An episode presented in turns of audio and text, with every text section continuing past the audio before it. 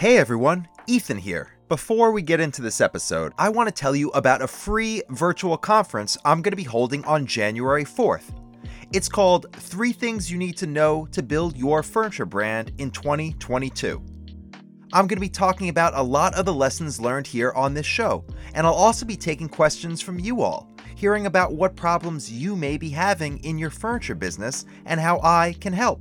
So if you're interested in this free event, check out buildingafurniturebrand.com and click on the link to register. And then join me on January 4th at 8 p.m. Eastern Standard Time to talk all about the furniture business. Hope to see you all there. Now on with the show. Uh, just even thinking about the first couple of months of, of starting, it just makes me want to throw up because there was just so much, so much fear. That's the voice of Bao Loy, owner of Design Craft Workshop, and I'm excited to talk with him right after a quick word from our sponsor. This episode is brought to you by Jobber. Jobber is software to organize and manage your business. From quoting a project to getting paid to everything in between, Jobber software brings everything together to make projects easy to manage and customers happy, giving you more time in your day and getting you paid faster. Go to getjobber.com slash Ethan or check out the link in the show notes for a free 14-day trial of Jobber. And if you try it now, you get 20% off your first six months when you sign up.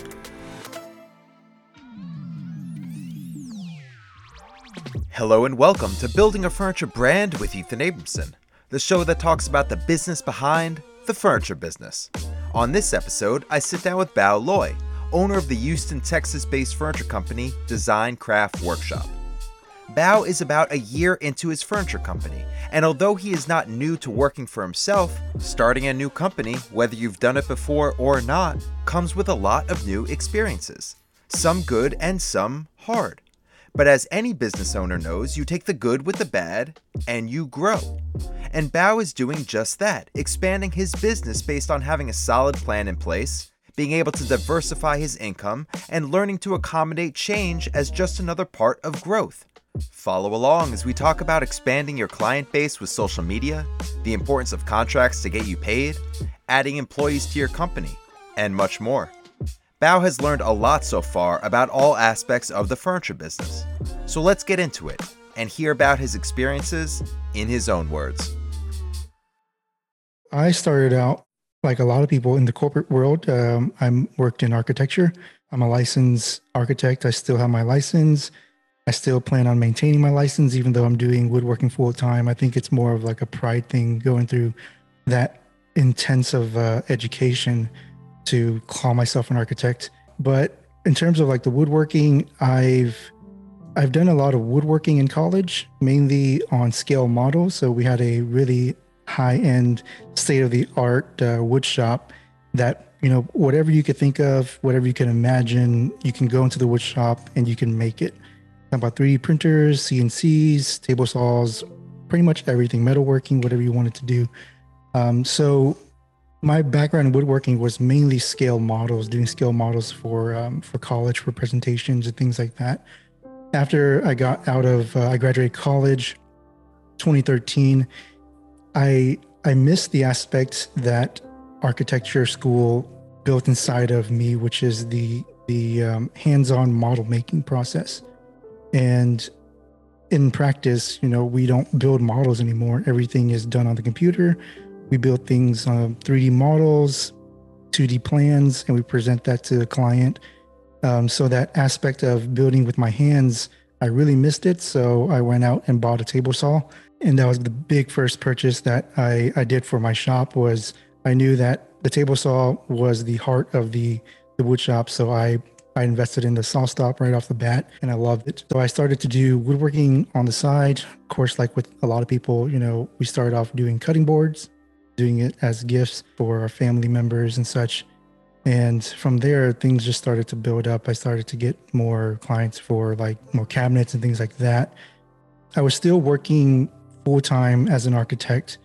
And after I got my license, I, I knew that I wanted to incorporate the aspect of of woodworking into my work, building models or whatever it is, or or just construction in general.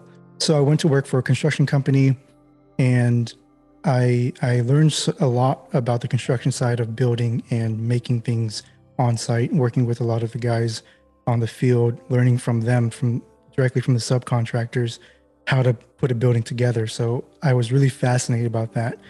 Um, but there was still this aspect of of being behind the computer that I really didn't like about the job. So I ended up opening up my own architecture practice, doing design as well as construction, mainly focusing on hospitality, doing hotel designs, as well as restaurant and retail spaces, office spaces. A lot of the retail spaces I actually built myself with a, a crew of subcontractors. Some of the stuff I actually built um, on my own, uh, built in house. But again, like th- there's this aspect of, of being behind the computer, just working on drawings all day, eight hours a day, that I totally didn't like. And so I decided when COVID happened, a lot of the clients that I was working on, they either canceled their jobs or they put it on hold, and we didn't know exactly when they were going to start back up. Uh, because hospitality, as as many of us knew at that time, nobody was opening restaurants, nobody was traveling, so hotels weren't getting built. So all the jobs I was working on, it was pretty much gone. Um, but I did have a a client base that I was slowly building on the on the woodworking side. And so I kind of doubled down on that. And this past year, uh, in February, I stopped taking on architecture projects and I just focused solely on the woodworking. So I officially opened up Design Craft Workshop LLC, and that is uh, where I am now.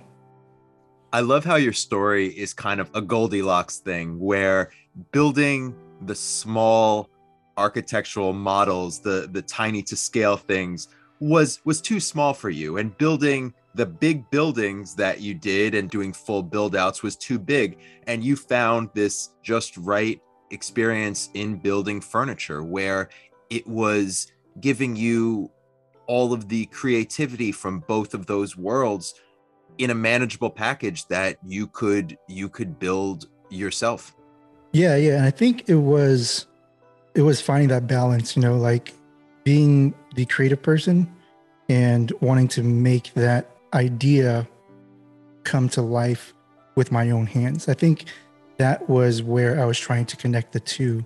And architecture was great in that I was able to to formulate this this design idea and somebody else would then take control of how that idea would become a reality and I felt like you know that that there's a disconnect there that I wanted to address and I wanted to kind of get more control of. So that kind of led me on to doing the construction side of things.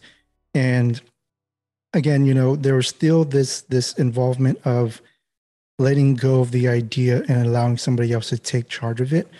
Um, but with furniture making, with what I'm what I'm doing now, I have full control of the entire process, from the design all the way to how it's constructed, how it's built, and I'm not sacrificing on any of that aspect, uh, which is really important to me because when a client comes to me for a commission project, they're entrusting me and my design abilities to make their furniture piece, their whatever they're whatever they're looking for, come to life.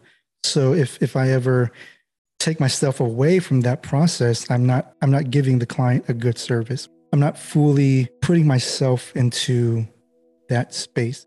You're taking it in your own hands. And that's what people do when they start their own furniture companies. It's something that's pulling them. And people can create things in different ways and build furniture in different ways. But owning your own company is a pull on you that makes you think, I can do this. I can do this better than I see it out there. And I want to put all of myself in that. And that's what owning your own furniture business is. Yeah, absolutely. And I think a big part of that is when you were talking about how you could do it better than what's already out there.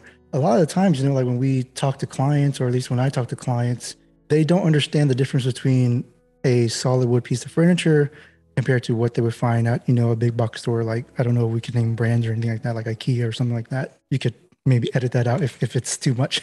nope. As much as I like this show, I'm I'm not sure IKEA is listening in, so I think you're good. yeah, so a client goes out to to IKEA and then they they show me what they want, and part of it is they don't know what exactly they're buying, you know. And I think as furniture makers and um, as business owners, it's it's our job to educate them. You know, why is it that you're charging three times or four times more than IKEA? Well, part of that, the client doesn't really understand what they're getting and what they're about to buy from IKEA. Um, so trying to educate the client, trying to give them that information, I think is very vital in what we do as furniture makers, what we do as creators, to allow them to better understand the world or the the, the um, furniture making process. An educated customer is going to be a better customer for you, and that's not saying that they have to be in the shop with you while you're building. That's not saying that they have to know every single part of the process. But if you are, if you're building furniture for a client, it doesn't matter what type of furniture you're building for them. You should explain what you're doing. You should educate that customer because not only is the process going to go easier for you, I'm not saying you have to go overboard and, and give them all the information, but they become enlightened into the process and understand it better. And that translates to understanding the price. That mm-hmm. translates to understanding if a piece needs to take longer. That translates into once they get the piece in their home, to treating that piece better than they would, say, just something that they bought at a big box store they're grounded in that piece. They know the history of that piece and they can experience that build along with you. Yep, yep. And Ethan, one of the biggest thing that comes out of that conversation, educating your client, is you now become the expert. And that is very vital in that relationship with the client because now they trust you, right? And building that trust is where you want. That's how you get returning customers. That's how you get them to come back for more builds. That's how you get them to come back and and recommend you to their other friends, right? So you want to build that rapport with them. And I think for me at least the success that I've had and the reason why I feel like I had a really good foundation to jump off of going doing this full time and having that type of runway is social media. Like the value of social media, I think it's it's so important because what I post on Instagram, what I post on YouTube, it allowed the client to be part of that journey. All of the comments and captions that I share, showing the process, it lets the client know this is somebody who knows what they're doing. This is somebody who is reliable. Um, all the details all of the the aspects that this guy is focusing on. That's what made a lot of the clients chose me. Social media is important. There's no downplaying that. It's the biggest way you can advertise your business at this point. And i'm sure a lot of people listening have gotten a lot of commissions, a lot of projects, a lot of orders for furniture that they're building off of their accounts. So not downplaying it at all, but there is something to be said about the actual builds and the actual physical builds and clients being happy with those builds. And I want to bring the conversation back to how you started your business. And that is you were building out these spaces with a crew or sometimes just yourself, but you were building out these quality spaces and when things slowed down, you said, I'm going to take that quality in a different way, but still under my name. And I'm going to build furniture from there. So, building that reputation of quality is so incredibly important because, yes, social media is great, but you're not always selling to people who are following you or commenting or liking your pictures. You're looking for people who actually are buying the pieces. Oh, yeah, for sure. Like, in the end, you know, of course, like the quality has to be there, and you want to make sure that you're practicing your craft and you're making sure that you're advancing your skills every single day you're in the shop doing something that's going to challenge you. Make sure that it's pretty much perfect by the time that the client gets it. Because sometimes the client doesn't, they won't get their piece of furniture maybe two to three months after they sign a contract with you. So whenever they're looking at your project, your project that you're working on two, three months before they get theirs, by the time they get their furniture, they have to be even more wowed than at the time that they were looking at, at you as a potential uh, a builder. And that's the truth. You want to, with the social media or with advertising or with putting your name out there, you want to continuously be putting your best foot forward. But I always like to caution people with their social media that the success of their social media is not necessarily linked directly to the success of their furniture company, which is a hard concept to have and a hard concept to wrap your mind around because you think everybody is liking these pieces, then that means I'm being successful. But if you're not selling those pieces and if those people aren't buying your pieces, then there's a little bit of a disconnect. And it it also goes the other way too. If you're not feeling successful on social media, that doesn't mean you're necessarily not successful in your own furniture business because maybe your social media doesn't have a worldwide appeal. Maybe it's staying small, but that small following is actually buying your pieces. It goes both ways. And this could be a whole other conversation the idea of having success on social media and how it relates to you being successful selling your actual furniture. But we don't need to get into that right now. But I 100% agree with you that that advertising on social media is the best way at this point to get your name out there. Yeah, yeah. And I totally agree um, what you're saying about making sure that the client is is actually buying from you. That's how you determine your success. Like you you can't just post final photos or final uh, products, and it works really well on Instagram. They get a lot of likes, but up in the end, are you converting those into actual purchases and actual customers? That's the most important part to know that you're being successful. Exactly. Now, your business as a standalone business is young, and that is a very, very exciting time for business. And it's a stressful time too, especially with the way the world is right now, where things are changing daily. But you have this new business, you have this new thing that is all yours. And yes, you had that long track record of making quality furniture through your architectural firm. And yes, you already have established yourself before you made this jump, but now you did make that jump and you don't have that parachute. A lot of people think about making that jump, but they they're afraid. They're afraid to leave a good paycheck to go out on their own and do something. But you did that. So let's talk a little bit about the beginning of your company, the first few months of your company, and what you've been seeing that's different than what you expected it to be. Oh man. Uh, just even thinking about the first couple of months of of starting, it just makes me want to throw up because there was just so much, so much fear. Like I think it's it's normal to feel that way. It's normal because we're so we're so trained to think that we need the stability of a nine to five job, that paycheck that comes in every two weeks or so to to make us feel comfortable with our lives.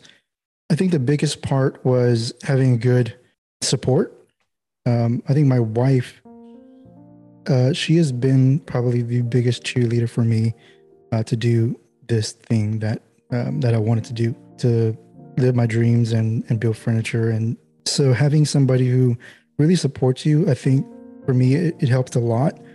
Um, but I would say it's very different for everybody. My advice, if anybody wants to take it, is figure out what you're comfortable with. For me, I I knew I needed to pay the bills, and I knew that taking care of my family was the most important thing. So I planned for this well in advance. I knew that this is something that I wanted to do for the rest of my life. So I planned for every single aspect of it in terms of finances. So I made sure that I had six months worth of income. That's something that I knew that I needed. if if I didn't have a single job coming in for six months, I knew that I I had six months worth of of leeway for me to work around and try to find a job or or if I needed to then go back to do my nine to five or whatever. Um, so I had six months worth of income saved up.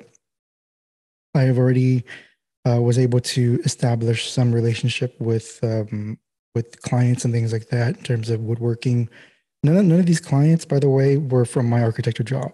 Like none of these clients were from the commercial side of things that I've I built for them in terms of retail spaces, in terms of hotels. All the clients that I got up into that point, up to the point of of doing full time woodworking, was based off of me posting and and getting the relationships through Instagram and and them knowing about me.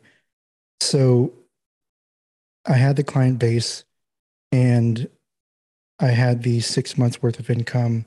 That for me was my safety net because that's just who I am. Like I I want to feel secure that I have money coming in uh, to pay the bills. That's the most important thing.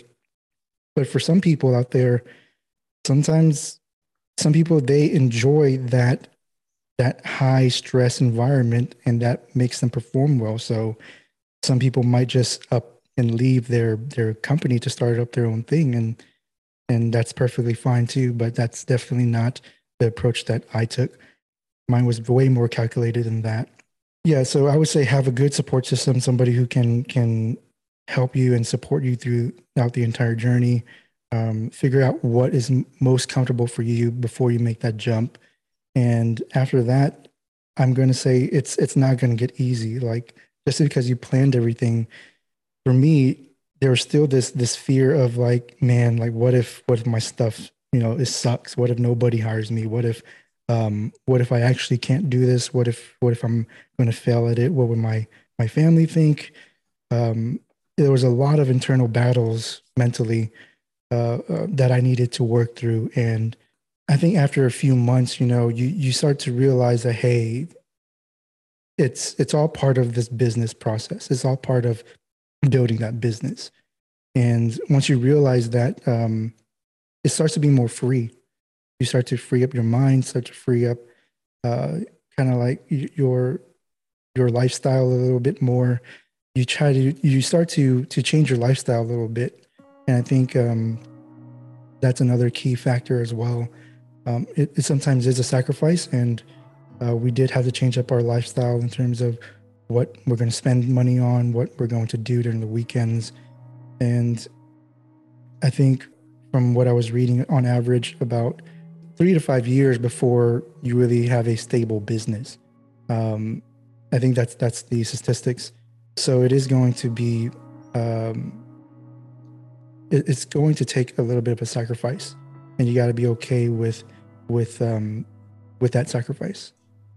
When you said it's not going to get easy, I I smiled because as somebody who's been doing this for a long time personally, and as somebody who's talked with a lot of successful furniture company owners, I can say for certain that it never gets easy. Yes, it becomes less hard, but it never gets to that point where it's just smooth sailing here to the horizon. It's always going to be hard. And jumping into something as big as leaving your job or leaving what you had before and starting a furniture company is great, but it's a hard profession to be in. It's a hard profession if you don't have everything in order. It doesn't get easy, but if you go in with a plan, then at least it can feel a little bit easier. Yeah, and kind of just seeing um, what you can do to to diversify where your income is coming in, right? I think as a business owner, you want to make sure that, um, yeah, you want to still do the commission, you want to still build furniture for for your clients, but are you always going to serve the clients who are going to pay you well, or are you going to have the perfect, you know, commission come in every single time? The reality is, no, you're, you're not. You know, I I still take on smaller jobs, I take on big jobs, and it's just a wide variety of different things that that I do. So being able to diversify what you're building, um, I think that definitely helps in terms of the income stream. So for me, it's it's doing the YouTube. For me, it's um, selling products that uh, I can quickly make and get out of the door. So having those streams of, of income definitely helps in the long run. Let's talk about projects. Let's talk about commissions that come in for the furniture part of your business. Now, you said that a lot of your commissions in the beginning and probably still now are from were from social media. People saw your work and they said, I want this, or can you make this? Let's talk about how that process works for you, where somebody reaches out and they say, I want a piece of furniture. What's the next step for you? The next step for me would be have a to, to have a conversation with them about what they're looking to get built. Um, the biggest question that I always bring up is budget. I know that a lot of people they they don't want to tell you their budget because they're worried that you might, you know, spend all of their budget. And I think that's up to you to to be an honest person and to realize that you're trying not to to cheat them or anything like that. Um, the budget really tells me what materials I can use and how big of a project eh, um, that I can build for them. If they if they already have some kind of idea of of sizes, um, to make sure that the budget fits pretty much their their needs, uh, or can I even make whatever they're asking for based off of their budget? So that's how I I kind of explain to the client um, what the budget is for, and from there, if if we can agree on a budget together, then that's when I send over a contract and I take 50% deposit. Um, in terms of timing, I don't really tell the client exactly when I can deliver, when I can start in their project. I give them a rough idea uh, but I do tell them that, hey, you know, it could change. Um, so I just take the clients based off of whoever comes in first, and I will let you know two weeks or three weeks in advance when your project is going to uh, start. Um, that's how I handle the timing because, again, all these projects that we're working on is fully custom, and there's no really way, there's no real way for me to tell them exactly when it's going to get done. It's just impossible. That budget dance is always so hard because it's right at the beginning of the relationship, the furniture maker and the client relationship, where everybody's right. still feeling each other out and seeing, do I even want to work with this other person? And then whenever money gets involved, it always just muddies the water. And that's where, going back to what we were talking about in the beginning, educating your client from the very start about what the project is going to be and how you're going to go about it is very important because with custom furniture, the sky's the limit. You right. know that somebody says, I want a table made out of wood. And you say, okay, here's 50 different species that you could pick from, all with yeah. varying prices. So you need more information. And that is when you have that back and forth with the client and really figure right. out exactly what they're looking for before you go any further. Right. And the reality is a client, they do have a budget in mind. Like sometimes client would say, I, I don't have a budget or I, I don't know how much this is going to cost. Um, and to those clients, I, I just ask them, how much are you willing to spend? Right. Because that will give us an understanding of where we can start. Because where you can start is is the most important part with a client who doesn't know exactly what what they're what they're trying to ask for because they can give you a picture and they can look up pricing on you know ikea or whatever wherever they're going to find a piece of furniture. But ultimately they don't really know exactly what's involved in the process. So trying to figure out what the budget is and what the scope of work is is very important in the beginning so that one you're not going to to lose money doing something that is not in the scope of work or more than the scope of work that you guys discussed in the beginning and also you're not wasting your time because there are clients who just want to shop around right and having a budget conversation in the beginning will let you determine whether or not this client is right for you. Because if if a client comes to me and they say I want a walnut uh, dining room table that I saw on this magazine, and on the magazine they only charge a thousand dollars for it, I'm gonna say, hey, I can't do it. That's that's not going to be um, a job that I can help you on.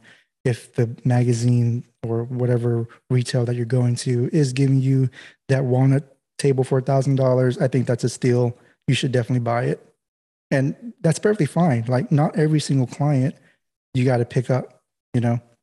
Yeah, you don't have to chase every single job. Some jobs just aren't right for you. Yeah. And that comes with knowing your business, knowing the back end of your business, knowing how much money, how much time, how much resources you can devote to each project to get the return that you want. Right. And in the beginning, I think it's a it's a big temptation to do that because you're so excited in the beginning to have somebody just want you to build a table for them. But I, I would I would caution you to take on every single project in the beginning because sometimes when you say no to a client, it opens the door up for a bigger yes down the line. Because maybe this client is going to take too much time from your from your your workspace or that you can't work on a client that might come later down the line that's going to give you a better budget and it's be a better project. So uh, definitely look at each client to make sure that it's a client that you want to work with. I have to imagine coming from an architectural background where you're dealing with large scale projects, you're dealing with a lot of moving parts, a lot more than what a normal piece of furniture entails. And I have to imagine coming from that background that the contracts that you have in place are probably pretty in depth. They probably cover you a lot because coming from that architectural background, you know that if you get in the weeds with a building that's being built and then there's discrepancies once it's already there, that you can't just take that building back. So you need to have rock solid contracts. And the same with furniture. If you're spending all this time building a piece and then it gets to delivery, yes, it's smaller than, say, an entire hotel, but you don't want to take that back at the end. You don't want there to be issues with the client and you don't want that piece sitting in your home. So let's talk a little bit about your contracts and how you go about not only keeping clients happy, but getting money at the end of the day for the projects that you build.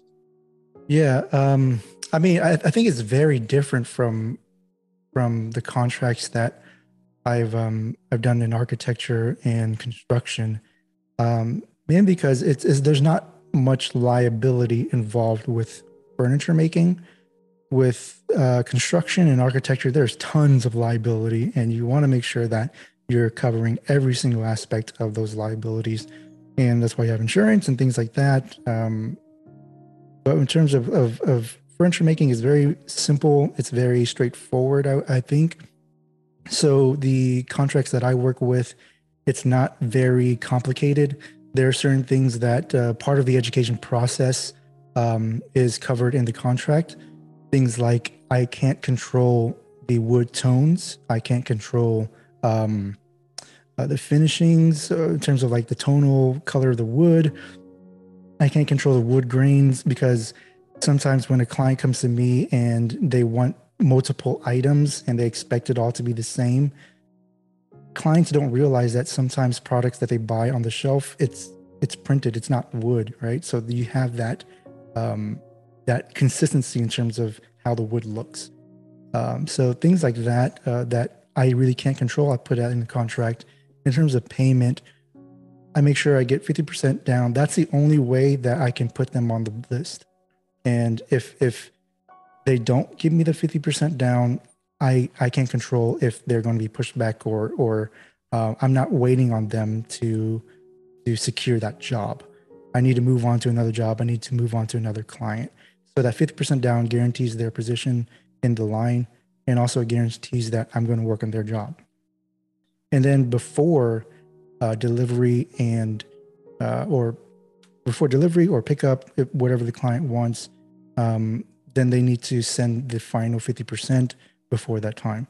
Uh, but it really depends on the scale of the project. If it's like a really big project, then I might take a a a 75% completion um, payment.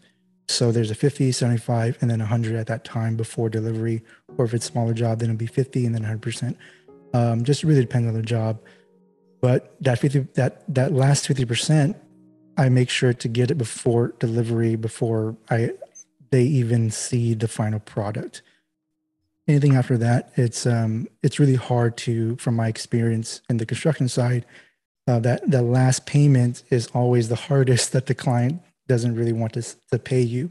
Um, there's there's always going to be clients out there who who will. Um, I mean, it's unfortunate, but they're going to try to discount you at the end of the job, pick out things that that are really out of your control in terms of of, of the final product. Uh, again, things like the color and things like that. You know, um, so you want to make sure that you're getting paid upfront, 100% before delivery. At least that's what I do. When it comes to the warranty and all of that stuff, I put that in the contract as well. What's covered in the warranty, um, things like you know, it's very very typical. Again, like with furniture, it, it's not that complicated. If it's quality craftsmanship, then that's covered under warranty. If something falls off, then that's covered in the warranty. But if it's like regular use, if you're scratching it, uh, if the client scratches the finishes, or if they're um, doing something to ding it, then anything damaged, then that's up to them. That's not covered in the warranty. I service all of the products or the furniture pieces.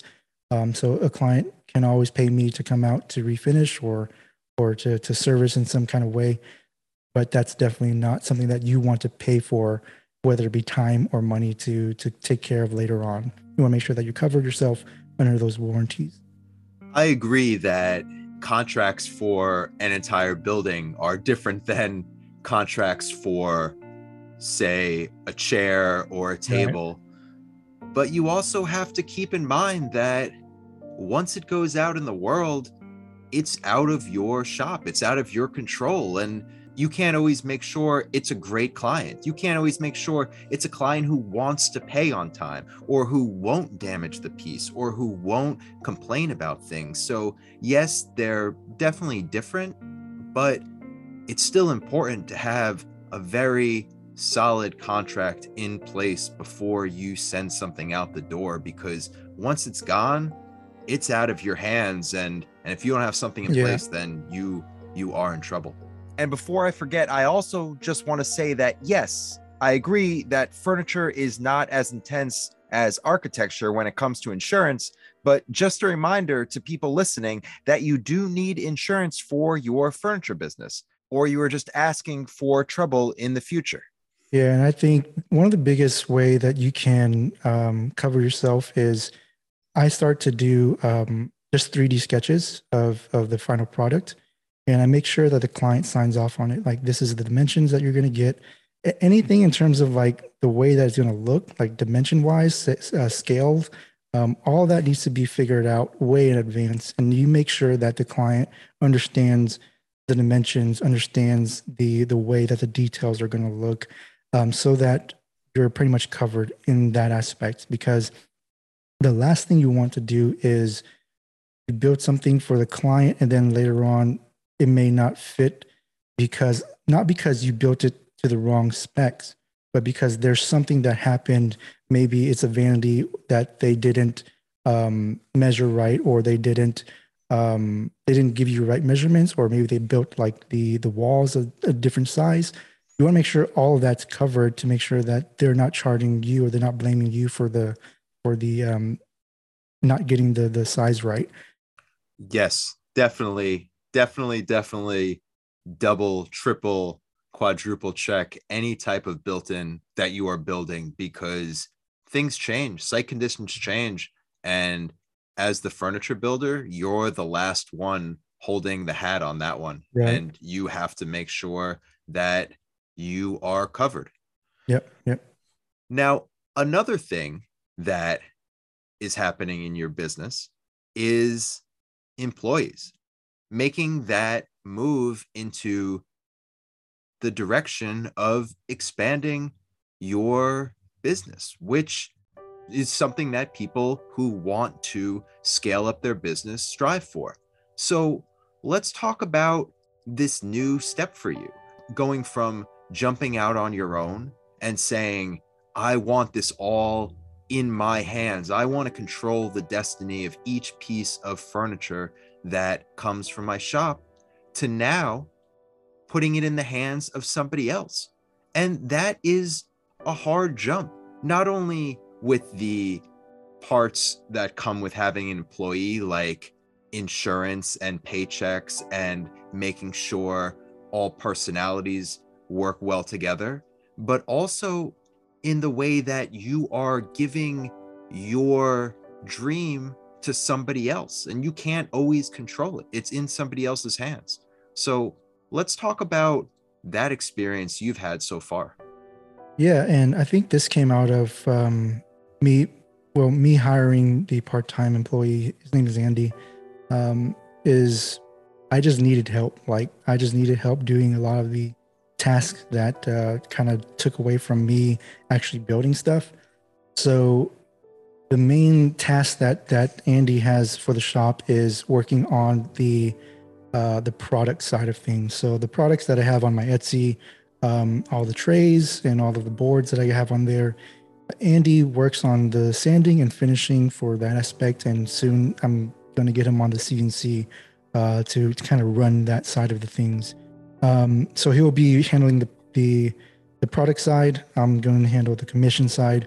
Um, so in terms of of why I hired him, it's because of of mainly time. I I wanted to free myself up uh, and give myself more time to work on the commission. So having Andy there doing a lot of the product side definitely helped in that aspect. Um, and I, I think going back to what you're saying about handing it off to somebody, I definitely had that fear. Um, the fear kind of inside of me not really knowing how this person will affect the final product. And I think realizing that everybody is unique in a certain way and they bring their uniqueness in terms of crafts and, and um, um, how they want to finish a product, they bring that to the actual product itself. And being okay with that uh, was the most difficult part for me because I wanted things to look a certain way because that's how I envisioned it. That's how I I planned for it. Um, but when you add somebody else into the equation, it's it's never going to be that way. So you have to. Well, for me, I had to really tell myself that this is Andy's um, kind of this is his way of finishing the product, and hopefully, with my guidance, it can lead him towards what I look for in a final product. Um, so in the beginning was definitely a, a, learning process for me because I had to teach him how to how to finish the entire uh, piece, how to sand and things like that because he only has you know very limited shop experience. So I had to s- slow down in terms of how I educated him because I needed to make sure he understood the entire process. And I think for us furniture makers, for business owners who have been doing it for a while, when you hire somebody, it's it's always you know you you kind of maybe rush through things in terms of explaining how things are done, and um, and when it comes to the the employee, they may not voice their opinion, you know, and they may not ask questions that that are needed um, for them to really understand what's going on. So there's a communication aspect that you got to work around. Uh, Andy knows how I want the product to be finished, um, and you know he has his own way of of doing that. So um, I'm kind of okay with letting him uh, have free reign over there to finish the products for me. If you bring on an employee, you have to be okay with somebody not doing it exactly the way you do it they should do it close to the way you do it. They should do it as close as they can, but they're not you. You can't be every place at the same time. And if you do want your company to grow, and if you do have that in your mind that you want to scale your company, you always have to remember that you can't make these people be you. You have to, as a boss, not as a furniture maker anymore, but as a boss, you have to be able to take the skills that those people have and the way they build things and what they're contributing to the final product. And you have to incorporate that into your plan. You can't force them to be you, but as the boss, you can work around their skills to make your product better. Right, right. And part of that is you got to educate them as well. Like that's your responsibility as as the boss is to teach them and to hopefully um, they can gain the skills that you have learned and they can um, produce a, a piece of, of furniture or product that is up to your standard. And I think uh, having that standard is where you want to focus. It's not necessarily doing something exactly like how you're going to do it, but as long as the final piece is within the standard of quality that you're looking for, I think um, they would appreciate that freedom as well it's setting end goals. It's setting this is what it should be. And the way you get there changes when you add different hands into the mix. And right. and talking about end goals your end goal was to start a furniture company to start your own furniture company. And that is what you have done. That is what you are doing right now. And it is going well. It is successful. And there are people out there who also have that end goal of starting a furniture company. They want to leave the job they're in, they want to leave what they're doing now and start their own furniture company, just like you did. And there's also people out there who have done this for a long time and they just don't feel like they're getting the success that they want from their company. So, as somebody who has those fresh eyes still into leaving another job to start their own company, what's some advice that you could give to people out there who want to follow in your footsteps and have a successful furniture company? I think for for those who are contemplating on on taking the leap, I would say, what do you have to lose? Um, if you're miserable at your job like I was, if you're miserable in your career like I was, you're already losing. You're losing time. And I think especially for those who don't have a family, especially those who who are able to take in a little bit more risk. And again, like risk, it's it's subjective. It's up to you, like how much you want to risk. Um, but for me, it was if I did not take that leap, if I didn't do what I wanted to do and, and pursue this, I would, at, at the end of my life, I would probably not be very happy with myself. So I knew that I needed to at least try. I, I needed to at least give this a shot, see where it goes, no matter what um, what it took. So if you're in that position where you're not really happy with where you're at, like if you're not happy now, like why are you still there? Like why do you keep putting yourself in that position? Granted, I know that every single one of us has different circumstances. Again, that goes back to the risk. Uh, what are you doing to take? What steps are you taking so that you can make that leap? Um, that's what I would say for those who who are in that position. If you're doing this for a long time, maybe look at you know what you can do differently in terms of technology, in terms of of um, introducing new creative skills into your your tool belt. Things like maybe designing on on the computer doing more uh maybe do different type of design things like that. Maybe maybe you have to look at what the market is asking for and maybe you're not producing what the market is is wanting to receive. Um, things like you know the, the furniture types the the furniture language, the design language, things like that? Like, are you really educating yourself in terms of of bettering yourself as a builder, bettering yourself as a designer, as a maker, kind of reigniting that spark that you had when you first start? I think that's also very important, and and trying to constantly build yourself up better every single day, every single project that you take on, trying to do it better, trying to to even um, yeah just trying to to make a better piece of furniture every single time and challenge yourself with with a different type of of design. The idea of communication has really been a thread through this entire conversation.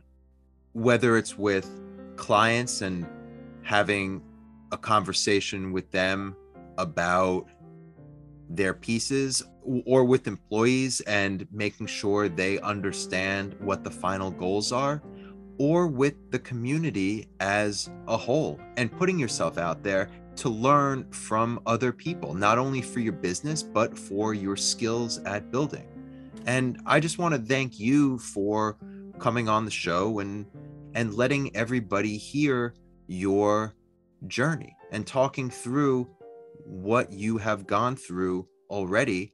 So thank you for that from me and also from everybody listening out there. Yeah, thanks for having me on, Ethan. I do hope that um, somebody out there can relate to the journey that I've went through, and uh, hopefully it helps them, you know, take the next step in their career. I'm sure you've helped a lot of people. Thanks, Ethan. Appreciate it. Thanks so much for listening to Building a Furniture Brand with Ethan Abramson. If you liked what you heard, you can subscribe to this podcast anywhere you like to listen. To learn more about the show, you can visit buildingafurniturebrand.com. And feel free to reach out anytime to say hey, ask a question, or suggest a guest for future episodes. Our email is hello at buildingafurniturebrand.com. You can follow along with me on Instagram at The Build with Ethan, and I can't wait to bring you the next episode. This show is produced and edited by me, Ethan Abramson. Hope you enjoyed, and thanks so much for listening. The Building a Furniture Brand with Ethan Abramson podcast is proudly part of the Woodpreneur Network, the media network and community for wood entrepreneurs. Check out woodpreneurlife.com for more information.